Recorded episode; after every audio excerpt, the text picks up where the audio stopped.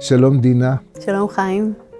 אני קודם כל מאוד שמח לשבת איתך ולשוחח על נושא ששנינו מכירים אותו מקרוב, וזאת אולי המערכת היחסים המרתקת והמעניינת. במקרה של ספרות חז"ל זה תמיד בני זוג זה גבר ואישה. ואני בחרתי כמה סיפורים מדרשיים או תלמודיים שעוסקים במערכת היחסים הזאת. דינה, אנחנו נפתח בסיפור שמופיע במסכת קידושין, דף פא עמוד ב', והגיבור הוא חייא בר אשי. רב חייא בר אשי היה רגיל כל זמן שהיה נופל על פניו ואומר, הרחמן יצילנו מיצר הרע.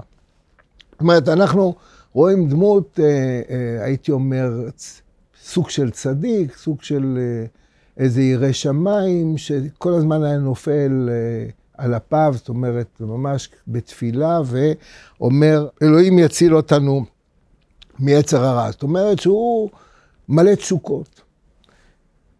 יום אחד שמעה אותו אשתו. היא מקשיבה ל... לתפילה, והיא אומרת לעצמה, הואיל וזה כמה שנים שפרש ממני, מה הטעם שאומר כך? מה, איזה יצר הרע? מילא אם אתה פעיל מינית וזה, אז בסדר, אבל אתה כבר שנים פרוש ממני. אז איזה יצר הרע יש לך? תמיד הסיפור התלמודי פורס תמונה רחבה, ואחר כך הוא מתמקד באיזשהו אירוע שאולי הוא, הוא נקודת המפנה. יום אחד היה לומד בגינתו. היא, היא מחליטה, קישתה עצמה, וחלפה וחזרה שוב לפניו. היא קישתה עצמה, זאת אומרת, היא לבשה, היא שינתה את צורתה, היא התאפרה, היא לבשה בגדים, נקרא לזה, אירוטיים וכולי. אמר לה מי את? הוא לא זיהה אותה. זאת אומרת, היא הצליחה בהתחפשות, אמרה, אנא חירותה שחוזרת מהפעילות היומית שלי. היא אומרת, אני הייתי נפקנית, עסקתי בעבודת יומי, ועכשיו אני חוזרת אחרי יום עבודה. תוואה. אמר לה, אם ככה, אני רוצה לשכב איתך עכשיו. אמרה לו, הבא לי את הרימון הזה שבראש העץ. זאת אומרת, היא מאתגרת אותו, והיא שולחת אותו לטפס על ראש העץ, זאת אומרת, האם, האם לראות עד כמה הוא באמת משתוקק אליה, האם לראות אם הוא חזק מספיק, הוא גברי מספיק. קפץ, הלך והביא אותו לה. ועכשיו תראי שהסיפור התלמודי לא מספר מה הם עשו, אוקיי, הוא הלך והביא לה. עכשיו את יכולה לעשות השלמת הסיפור, זה אומנות הסיפור שלהם, אוקיי, אנחנו לא צריכים לספר מה היה שם. כשבא לביתו, הייתה מסיקה את התנור. זאת אומרת, היא, היא הלכה הביתה, והוא הולך לעניינה, ואחר כך הוא חוזר הביתה, הוא מוצא אותה שהיא מסיקה את התנור. עלה וישב בתוכו. הוא חש תחושת אשם איומה, הוא הולך לשרוף את עצמו. יש, הוא נכנס לתוך התנור. אמרה לו, מה זה? ואז ביושר, זאת אומרת, אנחנו נתקלים בחיי היום-יום, כולנו, באנשים רמאים. את רואה אותם בבית המשפט, את רואה אותם בכל מיני מקומות. הם, הם עשו דבר, יש עדויות, יש הכל. הוא אומר, לא היה, אתם לא הבנתם, לא ראיתם. ו, וכאן הדמות של חייא בראשי, הוא איש הגון. היא אומרת לו, מה קרה שאתה נכנס לתנור? למה אתה לא רוצה לחיות? מה קרה לך? אז הוא אומר לה, כך וכך היה מעשה. ומספר לה איך הוא היה בגינה, הוא ישב בגן ולמד, ולמד תורה וזה, ועברה חירותה, והוא טבע את חירותה, ואמרה לו, אני הייתי. אמר לה, אני מכל מקום לאיסור התכוונתי. היא אומרת לה, עזוב, זה בסדר. בסך הכל שכבת עם אשתך, שהיא מותרת לך, ואתה, הכל, הכל בסדר. אז, ואז הוא אומר לה, אבל אני התכוונתי לחטוא. בתחושתו הוא חטא. כל ימיו של אותו צדיק היה מתענה עד שמת באותה מיטה. הוא לא רצה לחיות, הוא, אכזב את עצמו. ספרי לי את הסיפור איך שאת רואה. לפני המשפטנית, זאת אומרת, קודם כל, אני חושבת שזה סיפור שגם נכתב אה, על ידי גבר, וגם אה, שזה סיפור אה, שאולי בעיניים שלי, שהן עיניים אה, חילוניות, יש פה חטא בסיפור, אבל בעיניי החטא שמתואר כאן הוא חטא משני לחטא העיקרי שמופיע בסיפור. מה החטא העיקרי? החטא העיקרי זה העיוורון שלו למצוקה שלה, מכך שהוא פרש ממנה למשך כמה שנים, ושהדבר שבגינו הוא התייסר זה אותה מעידה חד פעמית על פני ההזנחה ה... שוטפת. זאת אומרת, הוא פשוט חי ליד אישה. זה ו... נורא מרגש אותי מה שאת אומרת. את יודעת מה, אני קראתי את זה עשרות פעמים, ואני אני הייתי, אני הייתי מספיק בעיוורון לא לראות את הכיוון הזה. בעיניך זה כאילו סיפור יהודי? זאת אומרת, הקטע הזה של העונש מוות, אה, כשבעצם לא. היהדות מקדשת, אה, למשל חשבתי על זה, שכביכול, נכון, הדילמה הזאת, אה, שאנחנו בטח נדבר בה, אה, בין אה, מצד אחד אה, החיים בתא המשפחתי, ומצד שני הבחירה בעבודת האלוהים, או בתפילה, בלימוד, או בלימוד, בלימוד, או בכתיבה, או בהתעמקות, זאת אומרת, ככה אפשר לקחת את זה לכל מיני מקומות, אז בעצם, אם אתה לוקח את זה, אם אתה מסתכל, אז אה, למשל, הקתולים לקחו את זה לקיצוניות, זאת אומרת, של פרישות מוחלטת, של אי אפשר לאחוז בשני הקצוות, ואם אתה רוצה באמת... ללמוד עד הסוף ולעבוד את האלוהים עד הסוף, אז כביכול אתה צריך אה, באמת, בעצם להיות סוג של נזיר, של כומר, ממש לוותר על הפן הזה של החיים הזוגיים בחיים שלך. והיהדות היא בדיוק הפוכה, זאת אומרת, אנחנו חוגגים בדיוק את ההפוך של וחי בהם, של כן, אתה ממצה את עצמך במסגרת התא המשפחתי, במסגרת ההולדה, במסגרת קיום יחסים, גם משפחתיים וגם מיניים וגם... וכאן בעצם הוא השית על עצמו איזה סוג של עונש מוות על מידע חד פעמית. החטא האמיתי שלו זה באמת אה, איזשהו סוג של אה, אגואיזם, אגוצנטריות, אטימות מוחלטת, כאילו לבן אדם שאמור להיות הכי קרוב. וגם העונש שהוא השית על עצמו, בעיניי, כמו שאתה השתמשת במילה מידתי, שהיא כאילו מילה שמשפטנים אה, כאילו מאוד אה, אוהבים. אוהבים. אה, אז זה בהחלט, זה, לא, זה לא מידתי בעליל, זאת אומרת, גם בגלל הפרופורציה בין המעשה לבין העונש, גם הסופנות של העונש, וגם הוא ממשיך את אותו קו, זאת אומרת, בזה שהוא שרף את עצמו, הוא לא הועיל לתא המשפחתי, הוא השאיר פשוט אישה לבד עם הילדים, עם העול של משק הבית והכל, וכאילו כדי לצאת אה, נקי בעיני אלוהים. הלימוד האינטנסיבי, יתר על המידה, הצורך של אותם אנשים אה, אה, לשבור שיאים של עצמם. וללמוד עוד ועוד ועוד. אנחנו יושבים בחדר של מלומד, של אה, פרופסור כן. גרשון שלום. כן.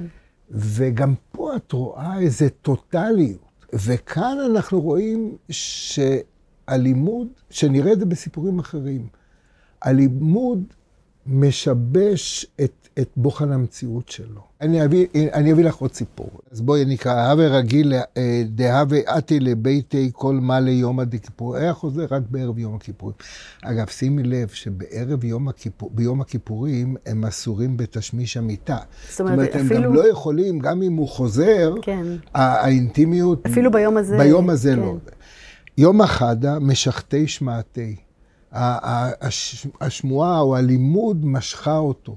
אני חושב שהם מדברים כאן על הפיתוי האינסופי של הלימוד, או עד כמה צריך להיזהר מזה.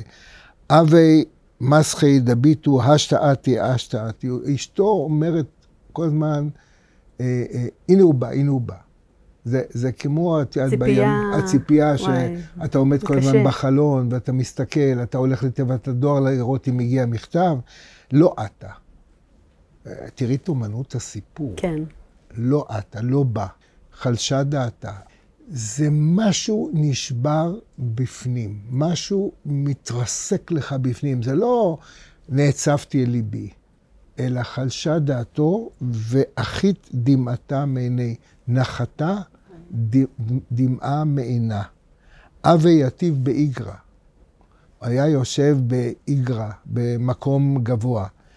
הפחית איגרא מיתותי ונח נפשי. צנחה הרצפה של עליית הגג והוא מת. זאת אומרת, זה ממש תיאור דרמטי, הייתי אומר, במקביל, כאילו בשני, זה על שני מסכים. כן. את רואה פה יורדת דמעה, ו, ו, ושם... עולם אה, מתרסק. עולם מתרסק. בעצם אולי שני עולמות מתרסקים. כן, ו, ו, והיא מתעלמלת. כן. באותו רגע. אבל את יודעת, אני חושב שזה יושב, אני, אני לא חשבתי על זה עד היום. אחד הפסוקים המטלטלים, שיש גם אה, שיר נורא יפה של דליה רביקוביץ', ראיתי את דמעת העשוקים ואין לה מנחם. הנושא, בעיניי, העיקרי של, של הטקסטים האלה, זה הסכנה, כמו שאת דיברת אולי, הסכנה של לימוד שאין מאחוריו מערך אה, מוסרי. אבל יש פה משהו מוקשה, כי הלימוד, זאת אומרת, שנינו יושבים בחדר אה, ספרים. מלא ספרים, כן. ושנינו במקרה, באופן אישי, גם כאילו אנשים שהם ביבליופילים, ואתה יודע, בחדר של כל אחד מאיתנו יש אה, ספרייה ענקית. אנחנו ב- בוודאי בעד לימוד. זאת אומרת, אנחנו לא נגד הלימוד, והיהדות כ... מקדשת את הלימוד, ואנחנו מזדהים עם זה. זאת אומרת, זה משהו שהוא באמת אה, מבורך ומייחד כאילו את הדת היהודית, כן. יהודים ומילים, יהודים ולימוד, זה משהו שהוא מאוד עמוק ומאוד אה, מרשים בעיניי. זאת אומרת, לבחור את הלימוד על פני עגל הזהב. השאלה אם הלימוד הוא לא, הוא לא באמת אה, דוגמה של אה, באמת אה, קידוש ה... האגוצנטריות, האגואיזם של בן אדם, זה יכול להיות לימוד, אצל מישהו אחר זה יכול להיות קריירה צבאית, אצל מישהו שלישי זה יכול להיות אה, השתקעות בכתיבה, אצל מישהי אחרת זה יכולה להיות וורקוהוליות וקרייריזם. זאת אומרת, אה, אנחנו רגילים לקרוא את הטקסטים האלה תמיד בראי של אה, גבר ששוקע, ו... זאת אומרת, אישה שמצפה, וזה באמת, ה... כך זה היה, אז. לא, כך זה היה באמת עשרות שנים, אבל אם אתה מסתכל על העולם של היום, אז זה באמת אה, השאלה של אה, שני פרטים שחולקים אה, ביחד איזשהו סוג של אה, זוגיות, והשאלה אם הם... מה המקום שהם מפנים לביחדנס שלהם, ומצד שני, עד כמה כל אחד בעצם אה, רוצה כאילו להגשים את עצמו, את הקריירה שלו, את המאוויים שלו, אה, וללכת עם זה עד הקצה. בכלל, הנושא הזה של, אם נחזור לנושא המקורי, כאילו של באמת... משפטים על אהבה, מה שנקרא. אז עד כמה נכון כאילו להסתכל על זה בכלל, להכניס בכלל את המשפט לתחומה של המערכת הזאת. היום, בעצם, אם לסגור את המעגל המשפטי, אז ממש לפני כמה חודשים, ניתן פסק דין נורא נורא מעניין של בית המשפט העליון, בהרכב של שלושה שופטים, בשאלה האם זוג, היה שם תביעה של אישה כנגד uh, בעלה שהוא uh, דתי, אה, והסתבר לה אחרי עשר אה, שנות נישואים ש... ושלושה ילדים שהוא הומוסקסואל.